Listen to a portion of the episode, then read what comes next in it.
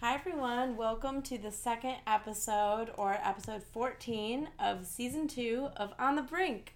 I have a special guest and friend who's actually with me in person for the first in person interview that I've ever done. Because thank you, coronavirus, I have not been able to do any in person interviews.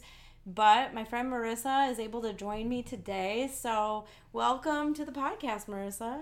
Thanks so much, Emily. It's great to be here with you in person and, you know, be able to sit down with someone and have an actual conversation that, you know, hasn't been over Skype is kind of amazing. Right, exactly. I know, and I it's so weird doing an in-person interview here just because I'm so used to just doing the whole Zoom thing. It worked out that Marissa was in town and and not coronavirus, uh, not having symptoms of coronavirus. Yes, I tested negative. We're good. So we're being safe, just so you all know. Um, we both believe in, you know, wearing masks and being safe. So please, um, you know, keep following the guidelines in your in your town and, and being safe. But we were just lucky to to be able to do this tonight, and kind of on a whim, we decided to to do this. I've wanted Marissa to be on the podcast for a while, so I'm really excited. And today we're gonna dive into chatting a little bit about grad school in your mm-hmm. 20s, what that's like, and basically talking about toxic work environments or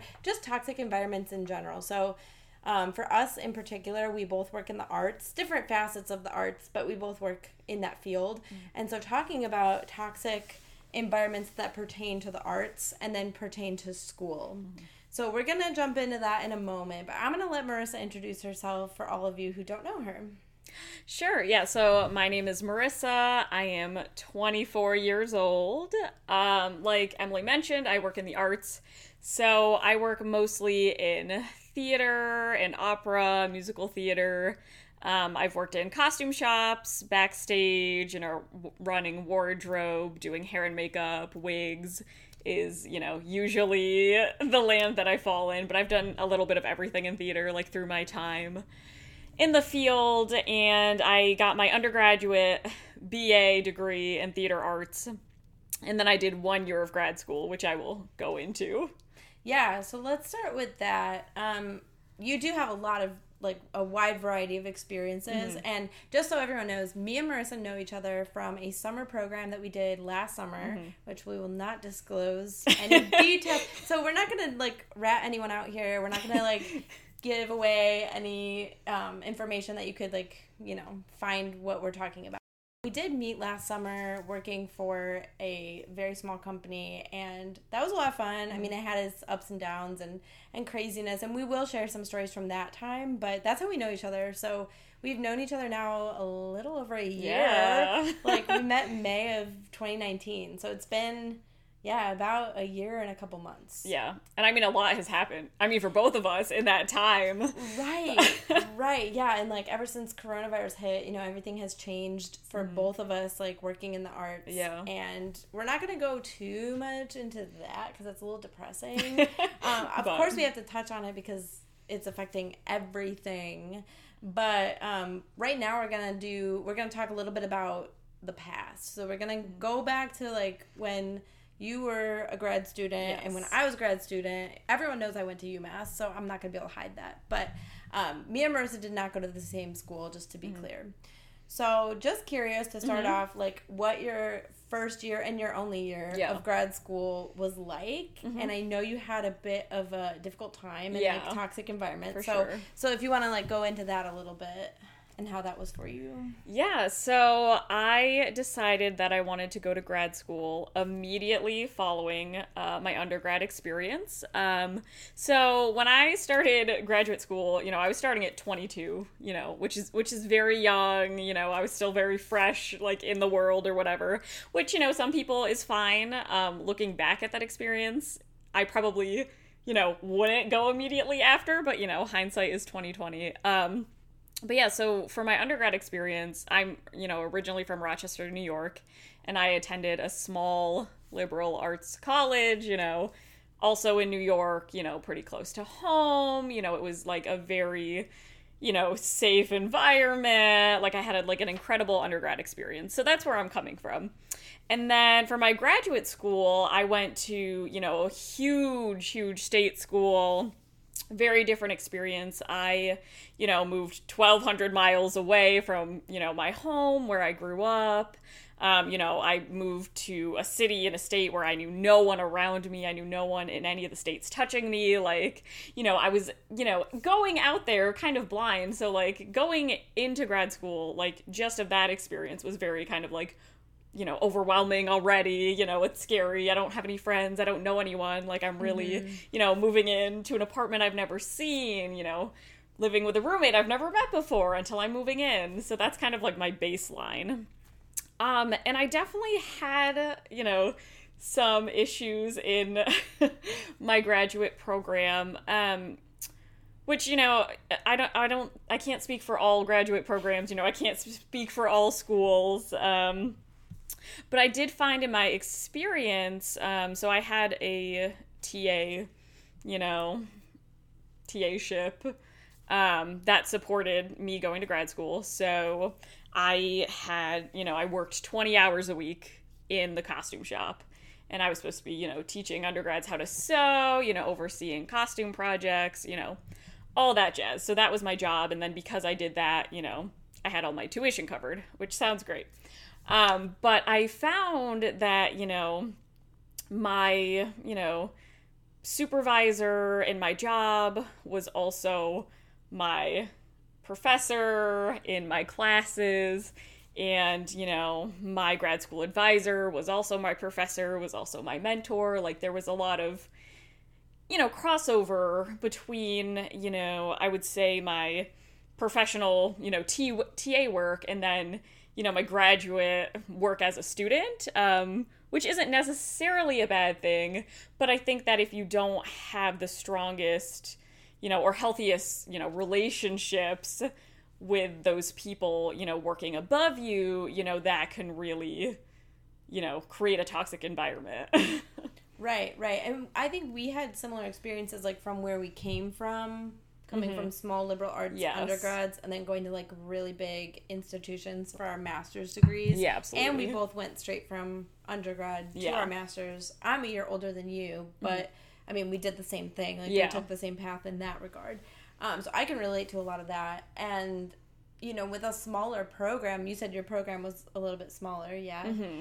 Like everyone knows everyone. Oh and, yeah. And like yeah, there's a lot of crossover, a lot of overlap, and yeah. so sometimes it's uncomfortable. Like if there's a professor that you have a problem with and you want to like tell someone about it, it's mm-hmm. like, well, the word is gonna spread really fast yes. among everyone, and you, if you go directly to that person, like, e- or even if you go directly to that person, yeah. it's still gonna like get around, probably. Yeah. And like, I think, and like, yes, that's you know, obviously can happen in schools, but I think that's also like a huge thing, you know, in any you know the arts environment of everyone you know in theater knows each other everyone in opera knows each other like the arts are such a small field and like mm-hmm. i've you know i've learned that i've worked you know in a couple different states now in different parts of the country and it's like i'll meet someone you know in you know minnesota who knew someone i worked with in michigan who knew someone i worked with in new york like it's such a widespread network that i think it is kind of hard to bring up you know, if you're having an issue with someone because you don't know that that's going to be private. Right. You don't know that that's a private conversation because right. unfortunately people in our field talk to everyone. Like there mm-hmm. not a whole lot of privacy. So I think it can be hard, you know, sometimes to bring up a problem and to feel comfortable and safe, you know, mm-hmm. bring up that problem, you know, without that fear of, you know, whoever you're bringing up a problem about is going to come back and that's going to bite you in the butt or right. you know burn a bridge. Right. Like, yeah that that was a huge thing of mm-hmm. you know when i decided to leave my program you know it was really hard. It's like okay well do i you know write like this huge long email of like these are all my problems. This is all you know the things you need to fix with your with your program or do I, you know, say nothing, like be very polite and take a step back because I'm afraid, you know, well, if I have to work with these people again in the future, mm-hmm. like, will I not get a job? Right. which I don't think you should feel that way. You know what I mean? No. You shouldn't feel intimidated into, you know, not being able to speak up, which I don't think anyone was doing on purpose, but I do think that That's is the culture. Yeah, it is definitely the culture of the arts. What did you end up doing? So I ended up leaving on a good note because I had people tell me like it- like of like family members and like being like, you know, like what do you think I should do? And they said, you know, just don't say anything. Like just like leave on a good Mm-hmm. Let note and, you know, just let it be. And that's what I did because I think ultimately, you know, I do want to work with, you know, because some of the people in that program or that I did work with, I do, you know, want to work with again. Like if I ever go back to that city I was living in, like, yeah, because I do think, like, you know, people can label you as, I think, especially as a woman, there's a lot of fear of being labeled as like over dramatic or like you're making a really big deal out of this or you're being like too emotional. Mm-hmm. And, you know, so I definitely had that fear of like, well, I don't want to be labeled as like a problem child or like, you know, like blacklisted of like, oh, you know, you don't want to work with Marissa because, you know, she's going to complain about all these things, mm-hmm. which is unfortunate. And like maybe if I could go back, I would have, you know, addressed more problems. But I did, you know, address problems throughout my year in grad school, like talking to different advisors and talking, you know, to my to some of my professors. Um, and that's where I think the problems came in was I was bringing in these issues and asking for help and then mm-hmm. wasn't receiving it. Mm-hmm. And I felt like that was why I, I couldn't stay in that environment because I was pointing out it was a toxic environment and I knew that it wasn't going to change. Mm-hmm. So like, you know, you can't control anyone else. You can't control, you know, necessarily your environment. The only thing you can control is yourself. So I felt like the only way that I could, you know, feel safer, more comfortable was physically removing myself from that place. And I ultimately felt like that was the only solution. And was the best solution in the end, you know. Right, right. And you ended up like, you know, in an okay spot now and Before the virus. I but- mean, right, like you know, but with work and everything, but obviously now everyone's kind of in the same boat with that. Yeah. But no, I can I can definitely relate. At UMass, I had some issues and like had to bring them up to someone who was a little bit higher up, Mm-hmm. and ended up it ended up kind of like backfiring at me, Mm-hmm.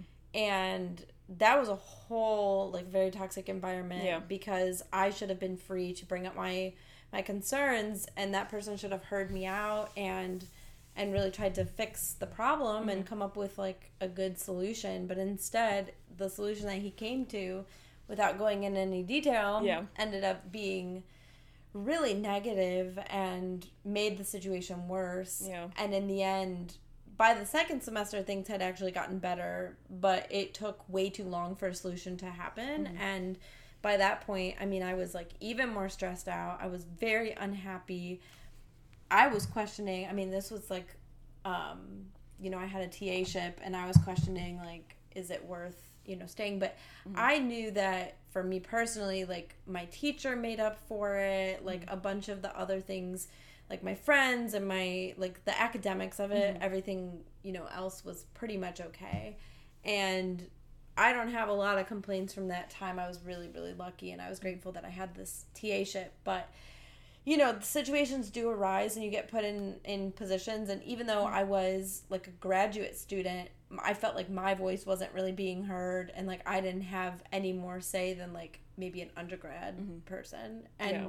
i feel like as a grad student i mean you should they should hear out the undergrads too they should hear mm-hmm. anyone out like they should take everyone's complaints into consideration Sure. but especially as a grad student i was like i should I should be definitely like my voice should be heard and taken into consideration because I'm even older and like I have a teaching assistantship. Like Yeah. I'm in front of students. I'm giving lectures. I'm like you know this job is like affecting my students like Right. how i how i am in my job affects the undergrads and it's a trickle down sort of thing and so it's like we need to fix this problem Mm-hmm. Yeah. Mm-hmm. with me so that it doesn't get any worse farther down Right. the line Uh, yeah, and I think I had kind of a similar issue in that in I was, you know, 22 when I started. I was the youngest person in my program. Like most of the other people of my, you know, the other, you know, theater grad students were like in their 30s, you know, so they're more established, like they're kind of higher up, like, you know, like they have,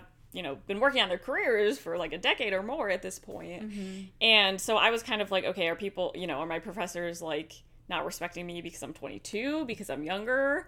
Like, but then when I would see that they would treat the other grad students who were, you know, in their 30s the same way they taught me, I was like, okay, well, no, it's not me. Like, mm-hmm. you know, and I know it was very frustrating for them because, like, you know, I, I feel like when you're a grad student, like, yes, your professors are your professors, but I feel like they're also your colleagues. Like, because when you're at that mm-hmm. point, you are working as a professional. Mm-hmm. Like, yes, I was working as a TA, like, as my full time job, but I was also, you know, doing freelance work in the city as well. Mm-hmm. You know, so it's, it's, you know, it's like, yes, like, yeah. I'm not, you know, I'm obviously not saying I'm on the same level as these, you know, professional professors who've been doing this for years and years and years, but at the same time, like, you know, I'm out there working too, and like, I feel mm-hmm. like, you know, we were talked down upon or weren't really listened to and like I don't know and it wasn't just me I think it was mm-hmm. everyone mm-hmm. and you know whenever there were 12 of us grad students um you know th- throughout the 3 years like it was a 3 year program and there were only 12 of us so it's wow. a small group mm-hmm. you know in total um and like when we would all get together you know I would always laugh because we'd be like, "Oh, it's dangerous because we're gonna start the revolution." Because we were all like on ha- like we would really hype each other up, and like I really encourage like if you're having problems in a work situation or in a school situation, like or any situation, I mean, you should talk to other people mm-hmm. because, you know, when I first started having problems, I was like, oh, it's probably just me. I'm doing something wrong. Like, you know, I, I don't have the right attitude. And then mm-hmm. I started talking to the other people in the costume shop and saying things. And then i started talking to the you know other grad students in, in lighting and sound mm. and you know all these other departments. And then you kind of realize like oh you're having this problem too. You know you realize that you know it's not an isolated scenario that's just affecting you. It's affecting everyone. Right. And you have more power if you all come together mm-hmm. and say as a collective group you know these are the issues that you have with this pro- with this program mm-hmm. this job whatever. Right Right. No, I agree. I mean, I had a similar thing in that, you know, the issue that I was having also was, you know, my colleagues were dealing with it as well.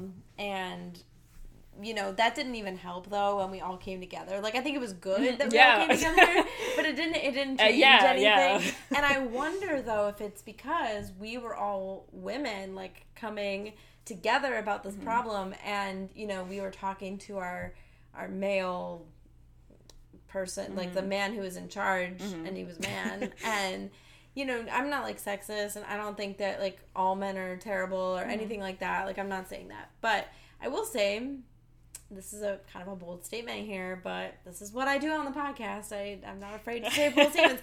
But like I've dealt, especially through grad school, I've dealt with a lot of guys who are in charge, men who are in positions of power. Mm-hmm. So whether that's like in an academic sense or in like administration or whatever it is, like male professors, male administrators, whatever. I have I will say that like they are less competent typically than the women who are in charge that mm-hmm. I know because like I have dealt with women in charge or women professors who are like on the ball, like we'll get mm-hmm. it done.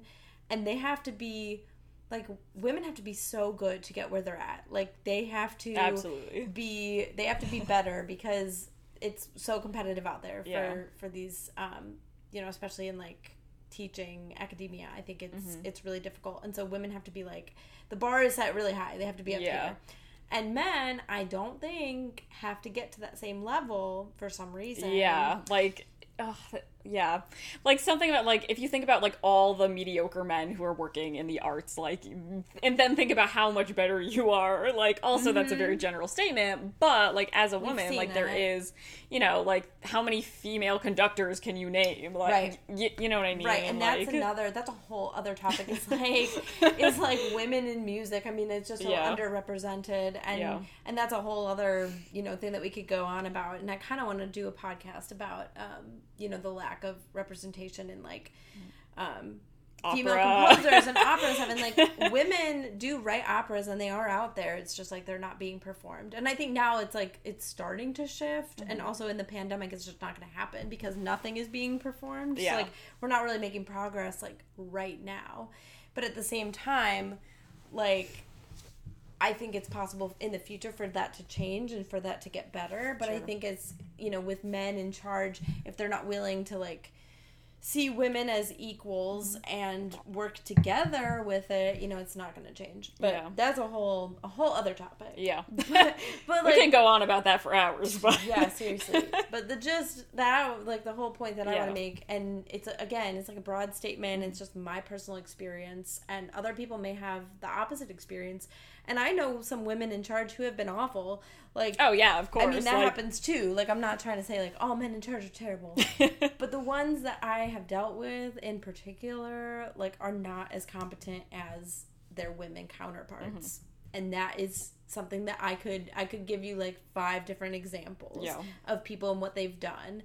And um yeah, that's just my own experience. Yeah. And I feel like just kind of going off a little bit. Like when I have like, you know, a male boss versus a female boss or mentor or whatever you want to call it, I feel like the relationship is very different for me. Mm-hmm. Like how I, you know, can react or act, you know what I mean? Mm-hmm. Like I feel like for me like working with like a female above me like it can be more comfortable, kind of more open. Like I feel like I can be kind of more like, you know, goofy, silly. I, I don't know, mm-hmm. kind of joke around more. Where I feel like is if I have to ha- work under like a man, you know, I have to be like very like professional, serious woman, or else you know I won't be taken seriously. Like I'm petite. I'm four foot eleven for context, and like I look young, so I think sometimes you know people talk down to me because of how I look or present myself. So I feel like you know if I'm walking into a room for, full of men, like uh, last summer when we worked on a show, you know, we had a cast of like 60 men,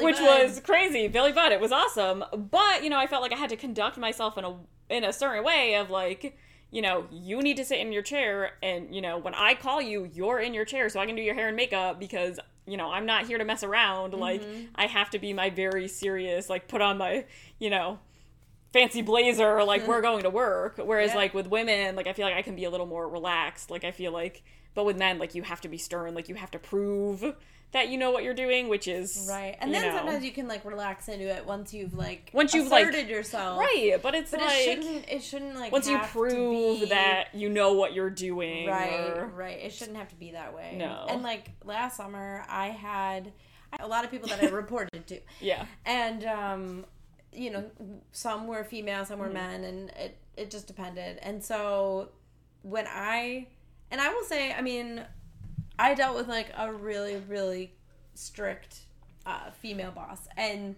and that was a little intimidating and a little new for me. Mm-hmm. that was something that i had not dealt with before. But the man that i reported to one of the men um, was like a really negative experience for me. And i will never forget that whole the whole experience that i dealt with him because he did not take me seriously um, you know i was doing some like bartending work for this company and I, but i also was doing other like p- party planning things and like really really difficult other work that was a lot more meaningful than just like bartending. But i was treated like i was just the bartender and nothing Yes, more. Yeah. nothing more.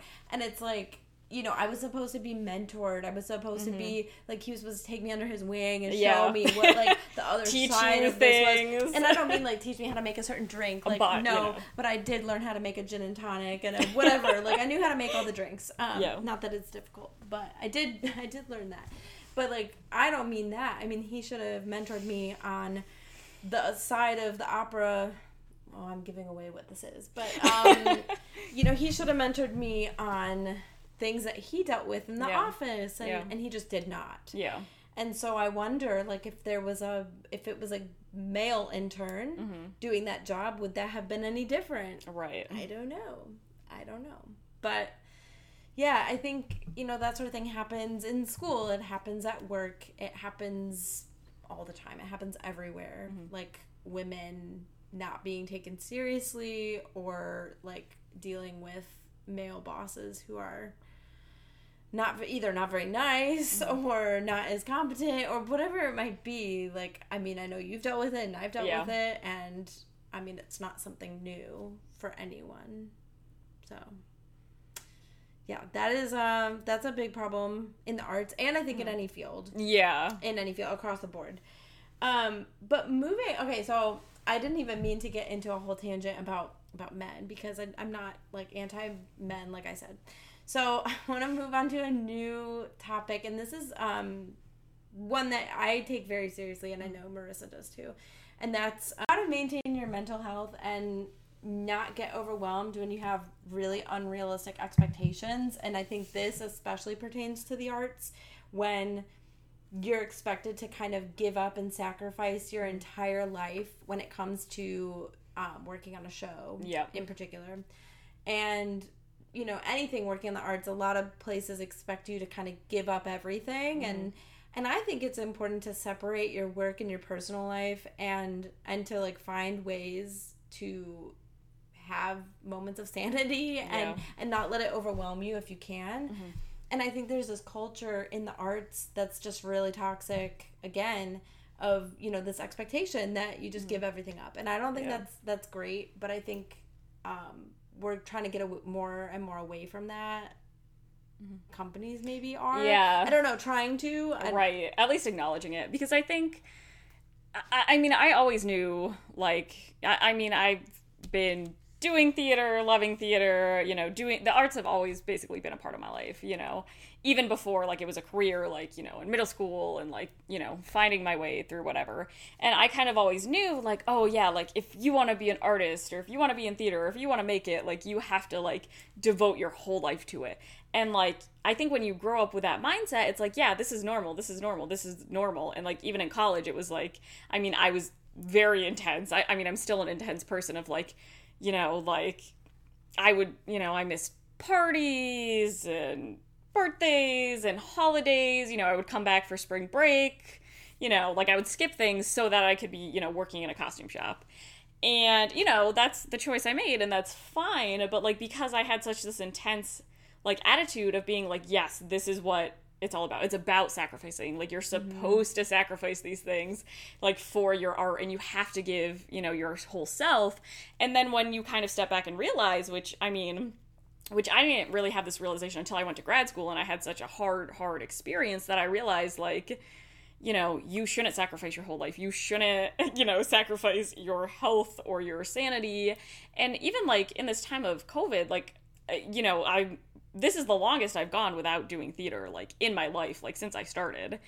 And it's really given me a time to step back and be like, wait a second, like, maybe I shouldn't be trying to work 80 hours a week. Like, you know, like maybe I shouldn't have, you know, missed these events. Like, you know, I didn't get to go home for Christmas last year and, you know, I missed my birthday and, you know, I, you know, wasn't there for my sister's like engagement party. You, you know what I mean? Mm-hmm. Like, I think having this time away from the art and, you know, like I love art and I always want it to be a part of my life, but at the same time, I don't want that to be the center of my universe. Like, it's for me, it's not worth giving up you know, families or other relationships. And I think that, you know, it's important to recognize like the culture says this, but that doesn't mean that that's a good. That mm-hmm. doesn't mean it's right. Like it doesn't mean it's normal. Like Right, right. Well, we were working six days a week mm-hmm. when we were working together last summer, and that was just like, I mean, we knew what we were getting into, so we're not here to like complain that oh my god we didn't know. Like we Yeah. knew, we knew it was gonna be six days a week. Yeah. you're getting paid minimally. I mean, we were doing internships.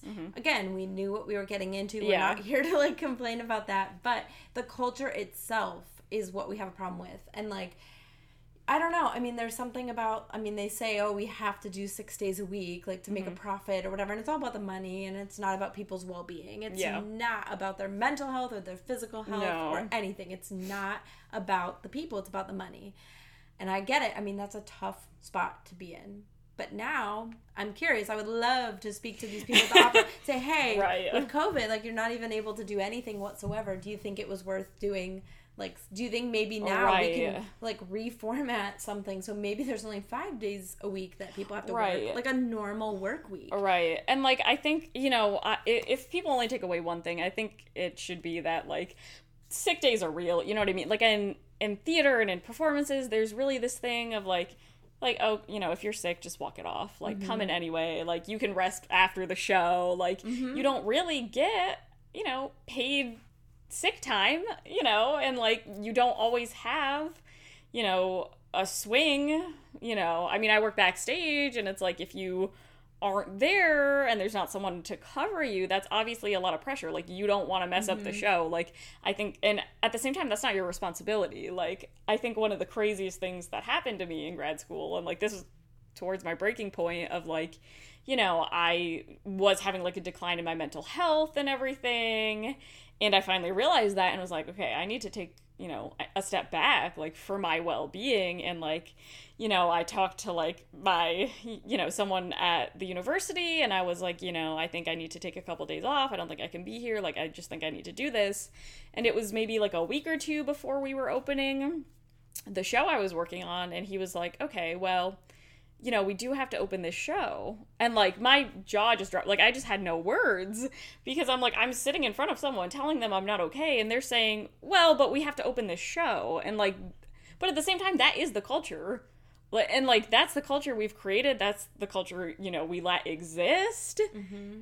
And like, we need to acknowledge that that's not okay. And, you know, I said, I mean, I walked out at that point and I, you know, took a week and a half off because like, you know, I you know, the the show like the show must go on and the show will go on, like, you know, but no person should feel like the entire weight of a production or a company you know on their shoulders. And i feel like a, a, lot of places do that of like oh well we need you you know you have to answer this email you know at midnight because we need you to do it. And like mm-hmm. do you really though? Like i think there's so much pressure you know on the performers, on the tech staff, you know, on the people in marketing and, you know, all of that of like, oh my gosh, you have to do this right now. And if you don't, everything is ruined. Mm-hmm. And if your company can really be ruined by one person not being there, that is something, right? That's something you have to fix in your company. Like, it should, you know, not be that way and we need to assess mm-hmm. that. yeah, I think places need to take people's mental and physical health into account a little bit more, like just their overall well-being and making sure that people are happy working for their company. I mean,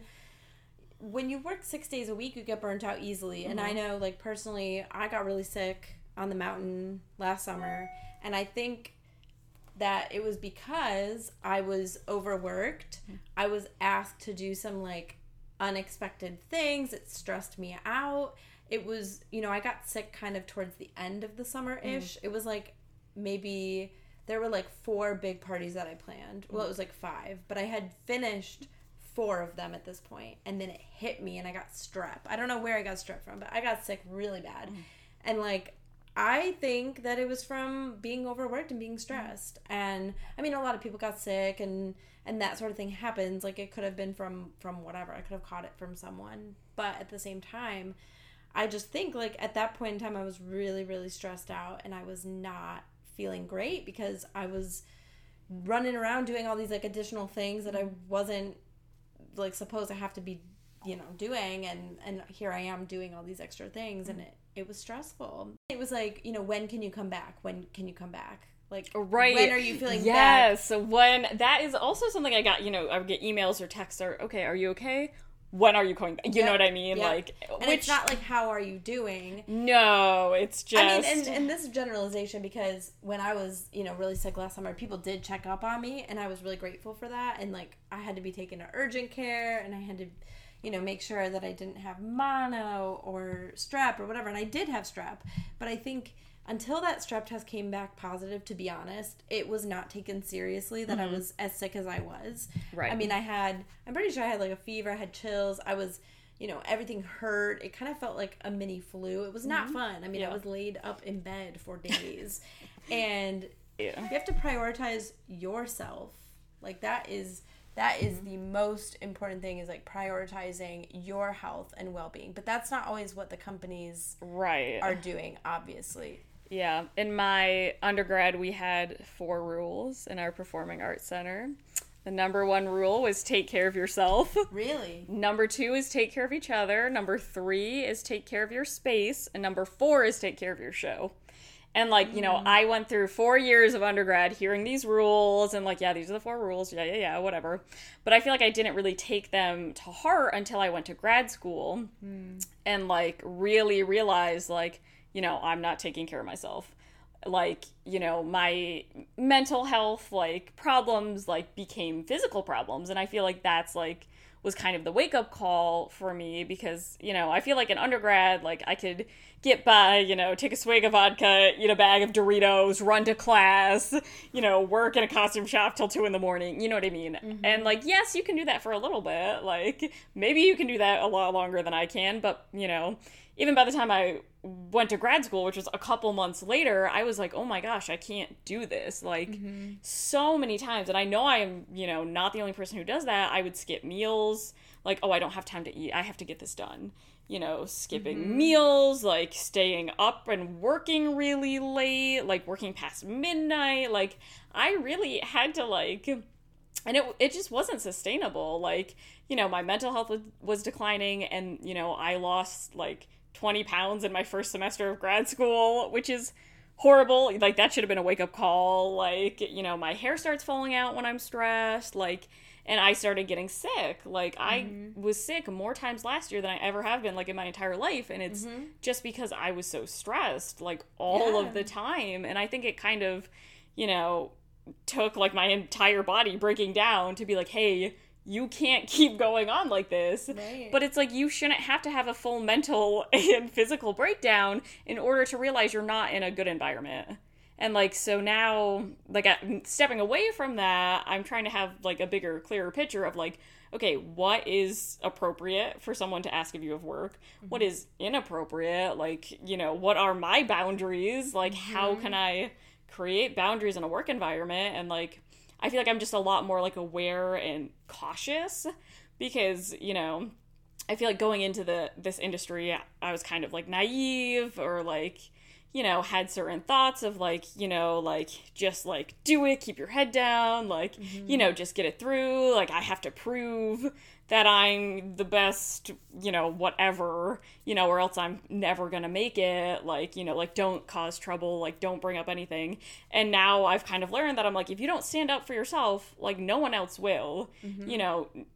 And, you know, especially if your company or your professors or whoever is not looking out for you, like, you know, they're not gonna help you out. Like, no one's gonna come out, offer you a hand, like, you know, like if you need help, you have to tell someone, and if you're not getting that help, then you need to go mm-hmm. because, like, you know, it's not worth it. It's no, really and I think a lot of people put up with way too much. Mm-hmm. They put up with it for too long, mm-hmm.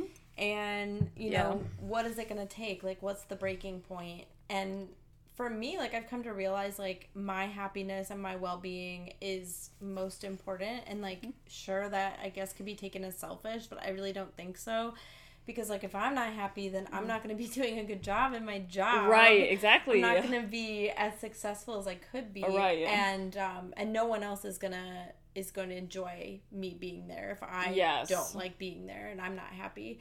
So I think in that sense it's not selfish, it's actually like the opposite of that. And mm-hmm. I think that if you finally are fed up enough with a job, I mean just like just leave. You will always find right. something better. You will always find something that's more suited to you you should not I mean, sure, there are like some jobs that are stressful, and then like they, it comes in waves. So like you might be right. stressed for a time, and and there may be jobs that you like just can't leave at the time because you are relying on that money. And like I'm I'm with right. you there if that's where you're at because I'm there too. And yeah, and like it's like I know for I finished my first year of grad school like one because I wanted to, but also because that's how I was getting health insurance which sounds bad, but it's like I'm like I can't drop out of school because I need health insurance because I need to go to a therapist because of how stressful grad school is, mm-hmm. which is like a horrible cycle. Like this that's is like I mean, there's more issues involved in that. Yeah, but that's messed up. Though. And like no, it was crazy. Um, but also like I know that I have I'm very stressed about going back to work after COVID because for me it's like okay like you know things i want in a company you know i want a company that takes people being sick seriously like it, there shouldn't have to be a pandemic for people to realize like you shouldn't be going to work if you're sick yep. and it's like i have had a lot of jobs i've been underpaid and i don't really want to do that anymore mm-hmm. but it's like going back it's like oh my gosh you know a lot of companies are going to close down. Like everyone's going to be looking for jobs. It's going to be so competitive that I'm very worried that there are going to be a lot of low paying jobs because, mm-hmm. you know, people are going to just try to take anything. And I'm afraid that, mm-hmm. you know, mm-hmm. I'm saying, oh, you know, I'm not going to work for you know, I have a four year degree and a third of a master's degree. Like, I don't want to work for minimum wage anymore. Like, in my field, I don't think that is appropriate or right, but I'm to, but I'm, you know, very nervous. You know, it's like, well, if I don't take that job, someone else will. And, like, you know, I don't know. I'm just afraid that, like, it might be even worse of like you know like unpaid internships like well you know you just want to be back in the field so bad that like you'll Take take anything. take anything and that's terrible like that's not Mm-hmm. how it should be like you know we as artists need to be communicating with each other about like what are your working conditions what are Mm-hmm. yours what are you getting paid which is I, I always ask everyone i work with what are you getting paid Mm-hmm. because you know whether they're on the same level as me or different level or above me or a man like or what their degree is like i Mm-hmm. want to know Needs to be equal. you know you need to like talk to your coworkers about all of those things you know mm-hmm. i think it's very important to have those open conversations especially like i'm not in a union so i don't have any protections you know mm-hmm. i don't have any group of people looking out so if you aren't are not a union worker like you need to talk with other people who aren't union workers to make sure that like you're all being treated you know somewhat fairly or like okay well this person got a raise but why didn't i get a raise mm-hmm. like Right, right. Yeah. You need to like stand up for yourself. That's a huge thing. And I think being in our 20s, like that's a hard lesson to learn because Yeah. I think like we think, oh, we're young and we're like people see us as like inexperienced. And Right. that is true. Like when you're first out of college, you are inexperienced and like you have to, you know, there is a sense of like working your way up and like Yeah, you, for you're not to like just like start out at the top and we're not like entitled people saying like, oh, Mm-hmm. we're demanding this, this, and this. Like, no. No. You do have to work your way up. But I think you know, people in their 20s, like, you need to give us more credit. Like, older people need to give us more credit. Yeah. And, like, we are, we need to also stand up for ourselves more as, like, people in our 20s and not let things slide and not just say, oh, like, an unpaid internship is okay because I'm getting the experience. It's like, no, actually, unpaid internships are very unfair because only people with money can Yeah. really afford to do that. And Yeah. that's perpetuating a whole other set of issues here. But, um, yeah but even low paying internships, again, great, like- it's not great. Like, but how do we fight the system? I Right. mean, we do need experience. And oh right like, that's the problem and It- in the arts, you you have to like. There's a set of of things that you do. It's like okay, you Mm. do the unpaid internship, or you do the low paying Mm-hmm. internship, and then you get a minimum wage job, or and then you you're an way up, or- apprentice, or right, you're a re- ar- artist in resident. You know what I mean? young artists. You get a mean, fancier title, but not necessarily, you know, and a little bit more money, maybe. But Right, and the same thing goes for singers. And if anyone's wondering why I'm not um, trying to sing in opera companies with my master's degree in vocal performance, it's because I don't have the money or the time or the patience or the drive to go through the process of starting out with. It's literally you have to pay to sing at programs. Yeah. Then, if you're lucky, after years of auditioning, potentially you might get a like studio artist or young artist position at a at a small opera company, and then if you're lucky, you work your way up from there. Yeah. But like, how many of those people actually make it to the Met Yeah. or to wherever they're going to be? And so that's why I'm not looking to do that. And I know a lot of people. Um, are also in that boat and they that's why we choose other avenues and also because I do love arts administration and in another episode I'm going to go into that and talk about my path a little bit because I know I mentioned, you know, where where I'm at and how I've gotten here a little bit, but I want to kind of go into that in more depth. But yeah, I think that this is a it's a bigger conversation. Yeah. But um this is the the plight of artists and it's Yeah. um it's not easy and being in our 20s trying to navigate it honestly is is really difficult because it's hard to stand up for yourself. It really is. Yeah, I think kind of piggybacking off of that, another point I want to make is I feel like there's a big sense of like if you get like an uh, you know an internship even if it's unpaid it's like you should be really grateful Yep. to be here. And I had that so much in grad school of like you should be grateful for this opportunity and you're lucky to be here, which yes, I was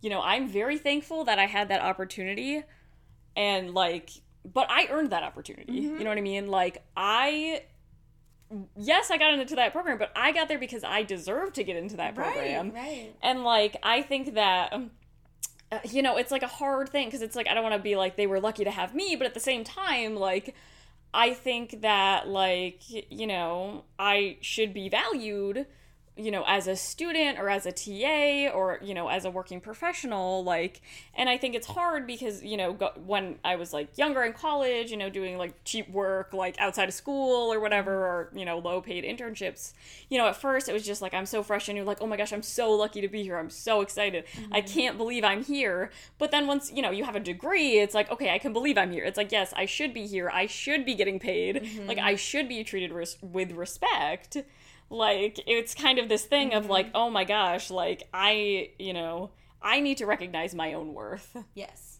you know and be like okay like i do deserve to get paid more than minimum wage mm-hmm. to build wigs like that is a hard thing to do yeah and, right, and you, you, you know like to get to that point and... yeah and it's so hard because it's like oh well you know like you know you'll have this job for now to get you to a better job mm-hmm. but it's kind of mm-hmm. hard like when you're just working like horizontally you know, it just because a company name sounds good, it's like, oh, well, this is a really great company. It'll get you somewhere better to all these other places. But it's like, okay, you're a really great company, but you're paying me minimum wage, or like you're paying me below minimum wage, or you're paying mm-hmm. me something that I don't think reflects my value.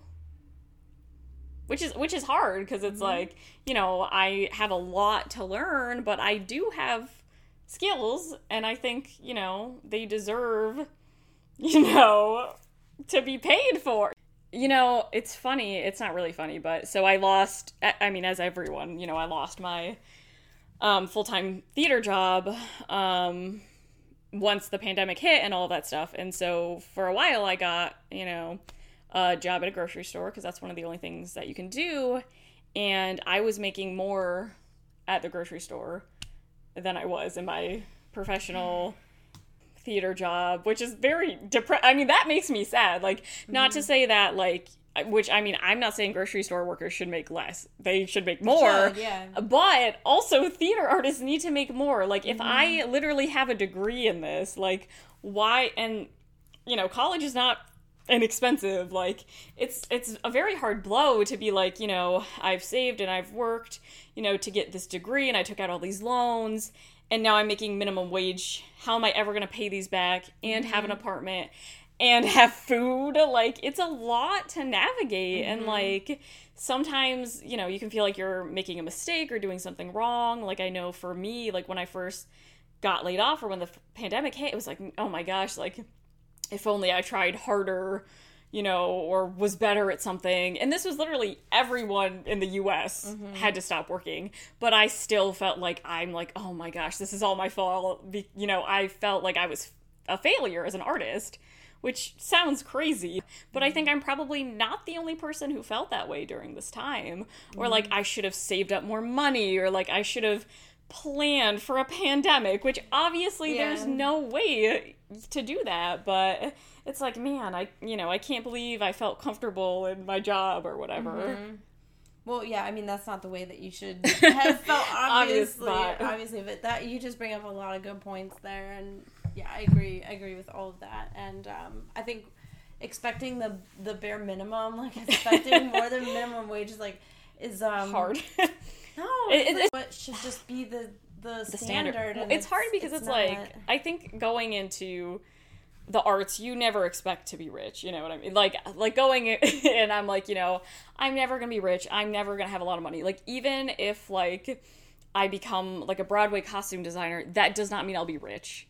You know what i mean? Like so like i'm not i'm, I'm not in it for the money but mm-hmm. i think mm-hmm. because you kind of hype yourself up of like okay you know the the idea of like the starving artist mm-hmm. like it's almost like very romanticized of like oh yeah. i'm poor but i'm an artist mm-hmm. to be tortured and sad and depressed and i can't yeah. eat and like i think sometimes there's this weird like competition you know i experienced this a lot in school of like oh like i haven't you know, slept in 24 hours. Like I haven't slept in 36 hours and I haven't eaten in 5 days yeah. and it's like this isn't a competition. Like I'm like guys, you're not one upping each other, but there is that right. weird culture, mm-hmm. this weird like torture culture of like, well, you know, I've been des- programming lights for the past 17 hours and I haven't eaten in 43 like it, like we yeah. like people like we hype each other up. Yeah. Like I've had those conversations. Oh yeah.